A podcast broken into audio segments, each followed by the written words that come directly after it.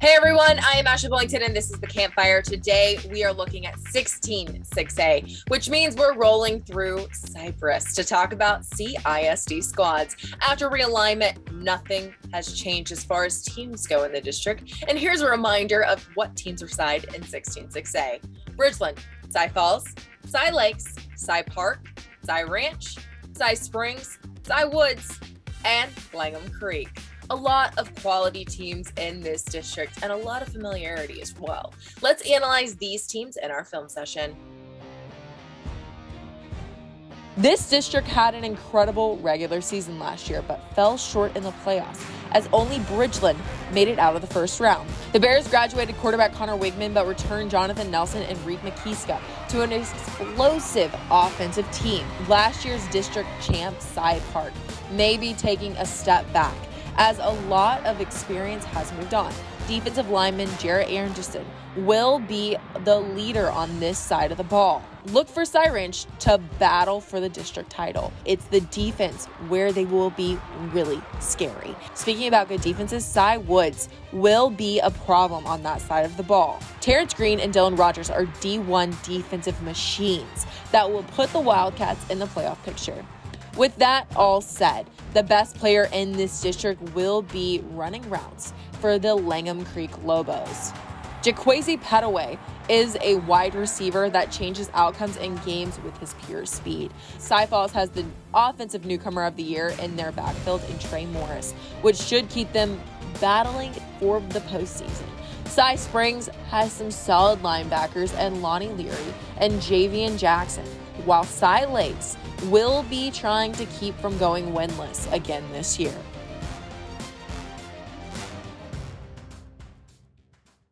With big stars like Connor Weigman and Harold Perkins graduating, we might see a new team at the top this year. Now let's dig even deeper into 166A with Houston Chronicle reporter John Foreman and producer Ward Fasold and our district breakdown.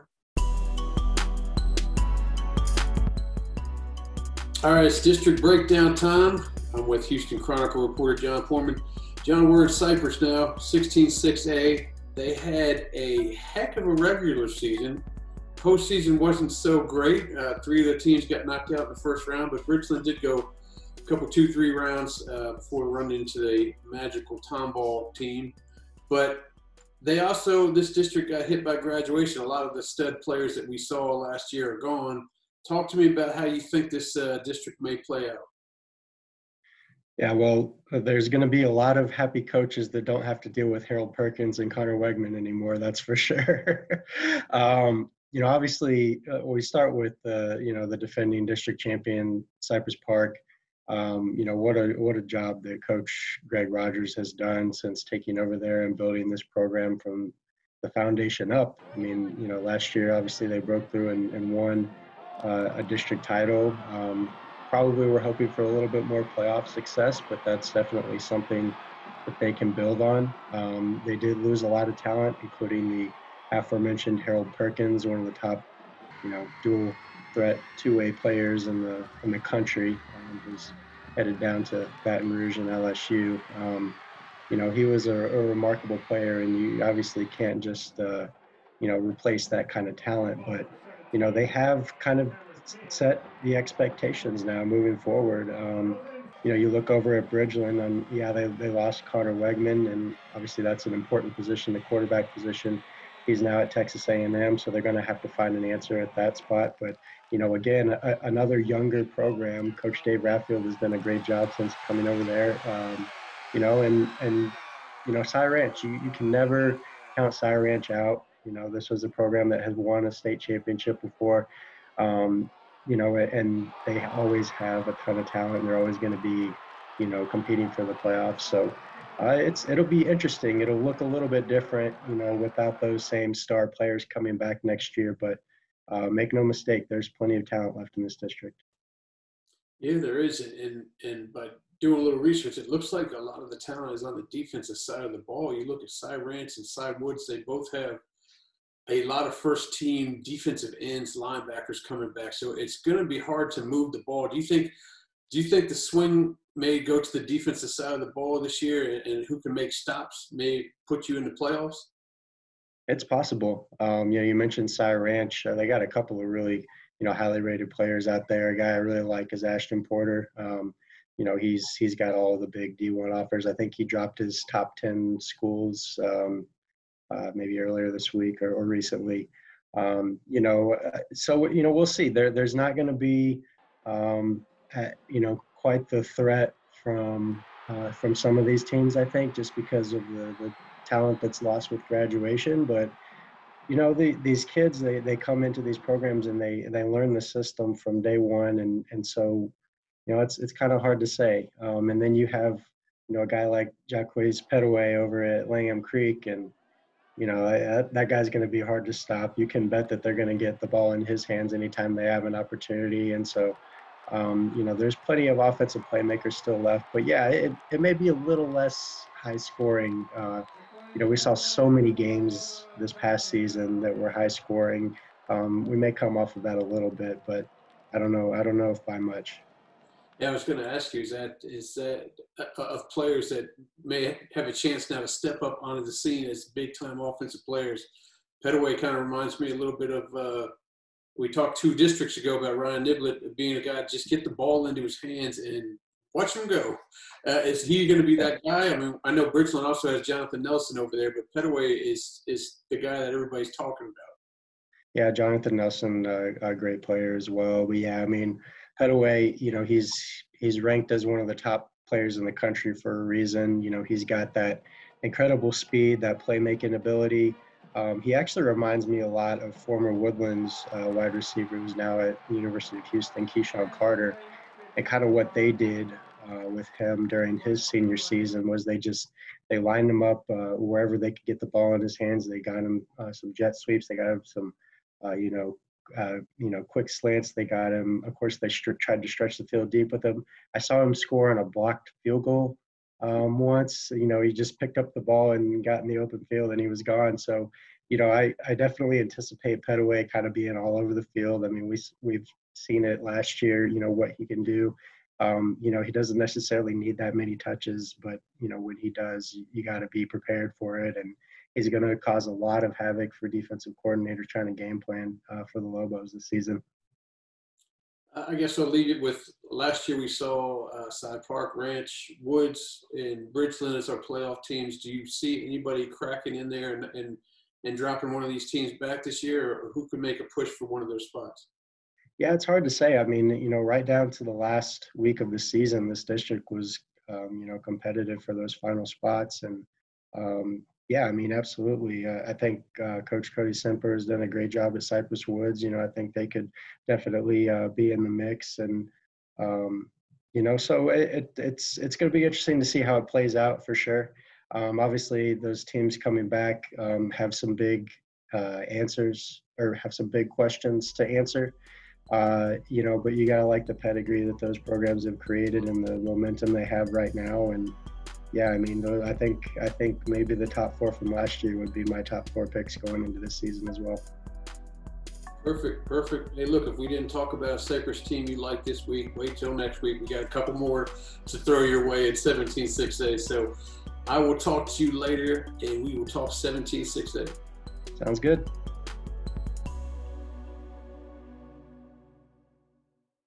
We've heard about the teams. Now let's take a look at some of the athletes to watch out for and our players on the rise.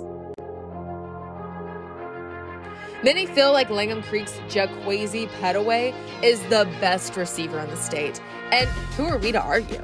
Pettaway has 50 catches for almost 800 yards and seven scores as a junior, and that followed a 55 catch, 1,000 yard season as a sophomore. College scouts are very impressed with his top end speed and explosiveness off the line of scrimmage. Pettaway has offers from just about everybody, including Georgia, Texas, and Oklahoma. At Bridgeland, Reed Makiska is probably the best tight end in the district, just under six foot six. Makiska was a go-to guy for the Bears in the red zone. He caught 24 passes for four scores. Colleges love that not only is he a big target, but can handle his business in the blocking game as well. Reed has offers from Florida, Oklahoma, and Miami, among others. Cy Ranch has some serious talent on the defensive side of the ball, and it starts with defensive end Ashton Porter, a monster on the line. Porter finished his junior year with 44 tackles, 19 of those for losses, and eight quarterback hurries. He also picked up three sacks and scored a defensive touchdown. Porter recently put out his top 10 list, which has Texas, Baylor, and Nebraska amongst others. Cy Woods is also stacked on the defense as they are led by linebacker Dylan Rogers. He was a unanimous all district first teamer last year as he finished with 58 tackles, two sacks, and four interceptions. Rogers accumulated those stats in just seven games last year, too. He has offers from Missouri, Texas, and Nebraska, amongst others. Pettaway will be one of the areas must see players in 2022. So make sure you check him out. Another team that has potential to be a title contender is the Cy Woods Wildcats. Our Ward Fasold caught up with their head coach, Cody Simper, to talk about the district and Wildcat football in our Media Day segment. All right, it's Media Day, 16-6A. We're talking with Cy Woods head coach, Cody Simper. Coach, let's talk a little bit about this district not much has changed. I should say nothing has changed. Same squads, but does that familiarity kind of help or hurt the fact that you guys you get to see the same teams over and over again, maybe be able to prepare for them a little bit better? Well, I think it's a double-edged sword for us. Our staff is is re- mostly new. We had new offensive coordinator, defense coordinators, and uh, of course, for me, it was my first year uh, with Cy Woods football. So um, obviously it, we're going to gain some more familiarity with our opponents and and how they're going to attack us and how you know we're going to gain some insight on how we want to attack them. But on this on the flip side of that coin uh, they're, they're obviously going to be a lot more familiar with us as well. So um, i think either way high school football is such that you know there's so many new faces every single year that are actually on the field playing the game. It's so much different than professional sports or even in collegiate sports that you know our rosters turn over every single year. So there are different dynamics that you have to prepare for either way. Talking a little bit about last year. You guys finished six and five but five and two in the district. Uh, i'm probably going to say something that you don't want to hear but the, the losses were good losses. They're, they're against good really quality teams. I know you don't want to don't want to hear that. It means nothing to you.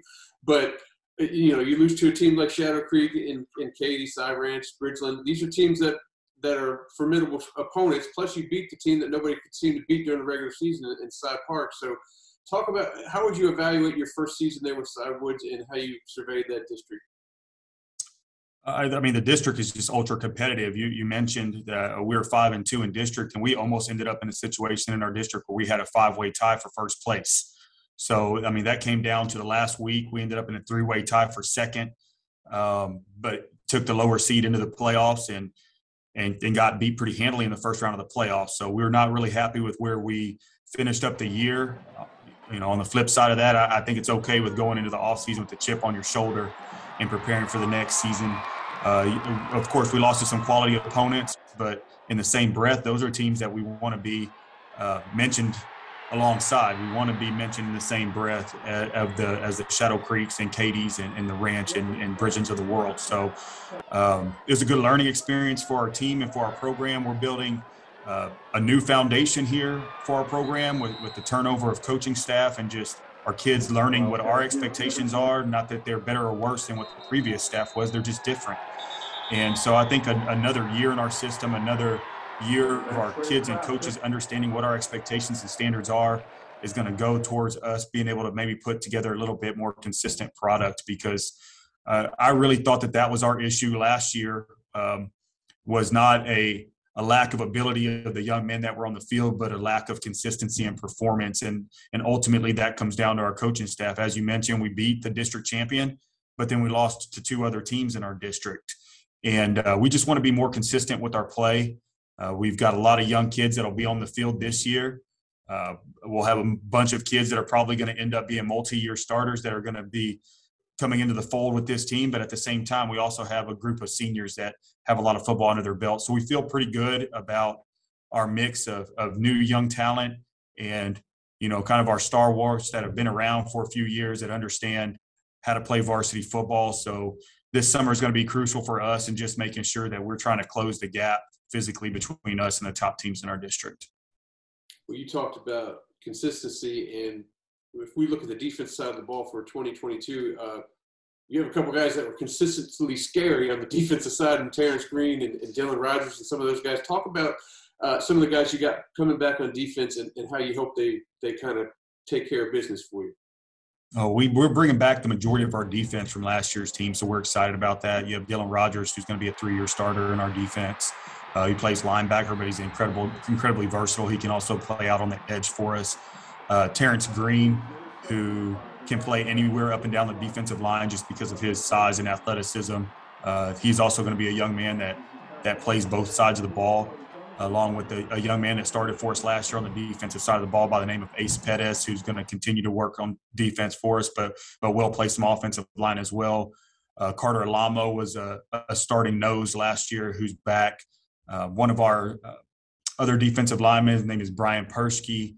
Uh, did not necessarily start last year, but got considerable playing time at the defensive end position. So our defensive line and linebacker positions, uh, you know, the majority of those guys are coming back, including a, a young man by the name of Juan Rojas, who's a three-year varsity kid for us. Uh, add into the mix uh, Ethan White, who uh, played a lot for us last year. On, on, the back end, our starting free safety is back. His name is Sawyer Dupre, and uh, Gideon Strickland, who saw a considerable amount of time in the secondary. So uh, we feel really good about our defense and the amount of experience that they're bringing in. Uh, they're a team that that is going to fly around to the football. They're going to play hard and, and they're going to be stingy. And um, you know, our goal is offensively to play complementary football. We did not score a bunch of points last year. Definitely not up to the standard that we would typically uh, play. But we also con- played a lot of uh, ball control football for a no huddle spread team. I think we finished either first or second in time of possession in the district. So uh, we're going to build our football team around our defense for this upcoming year, and we're going to do a good job of trying to control the football offensively and try to score one more point than the team that we're playing. Yeah, that, uh, looking at your defense and Cy Ranch defense, those two defenses kind of are the ones that are scaring. I would say scare 16-6A the most. But let's flip it over to the offensive side of ball. You talked about ball control last year. What are you hoping out of this team? And maybe during the summer workouts, what what are you kind of eyeing, zoning your eyes at, looking for somebody to step up on the offensive side of the ball?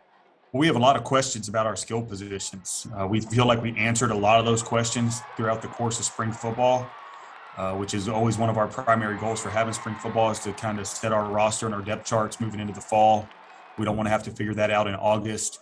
Uh, but there's still a lot of questions about whether or not it's going to play out on the field. Uh, we'll have uh, new faces showing up in competition for almost every single skill position, as last year's team had a bunch of seniors. Uh, we've rebuilt our offensive line. We have some guys that are that are coming back from last year's team, but we ended up about halfway through the season, and our offensive line was depleted uh, due to injury. So there are a lot of young men that moved around and played in spots that they did not have a lot of opportunity to prepare for. Uh, we feel like we're going to be more prepared at those positions. We're trying to uh, get a little bigger on, on the offensive front. Last year, we had some guys that, you know, for all their heart, had to go in there and battle against guys that were much bigger, much stronger than they were. And that's something that we're going to try to avoid for this upcoming year.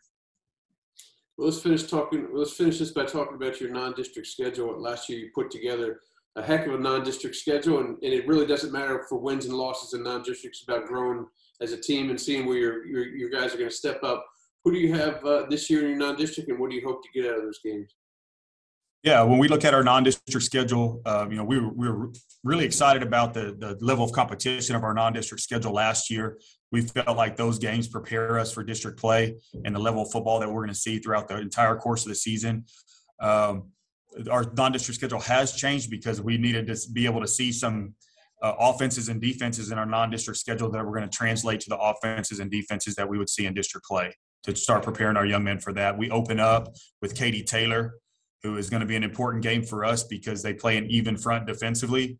And right now in our district schedule, the only team that we see that from is Bridgeland.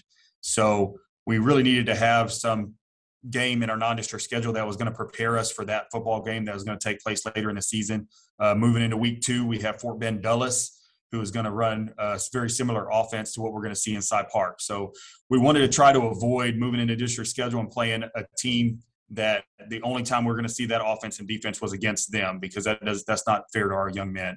Uh, and then week three, we we travel just down the road and we've got Cy-Fair High School. So we're renewing that rivalry. That game hasn't been played in the last five years, and, and we feel like it's really important as our neighbor school to get our two communities together for that game.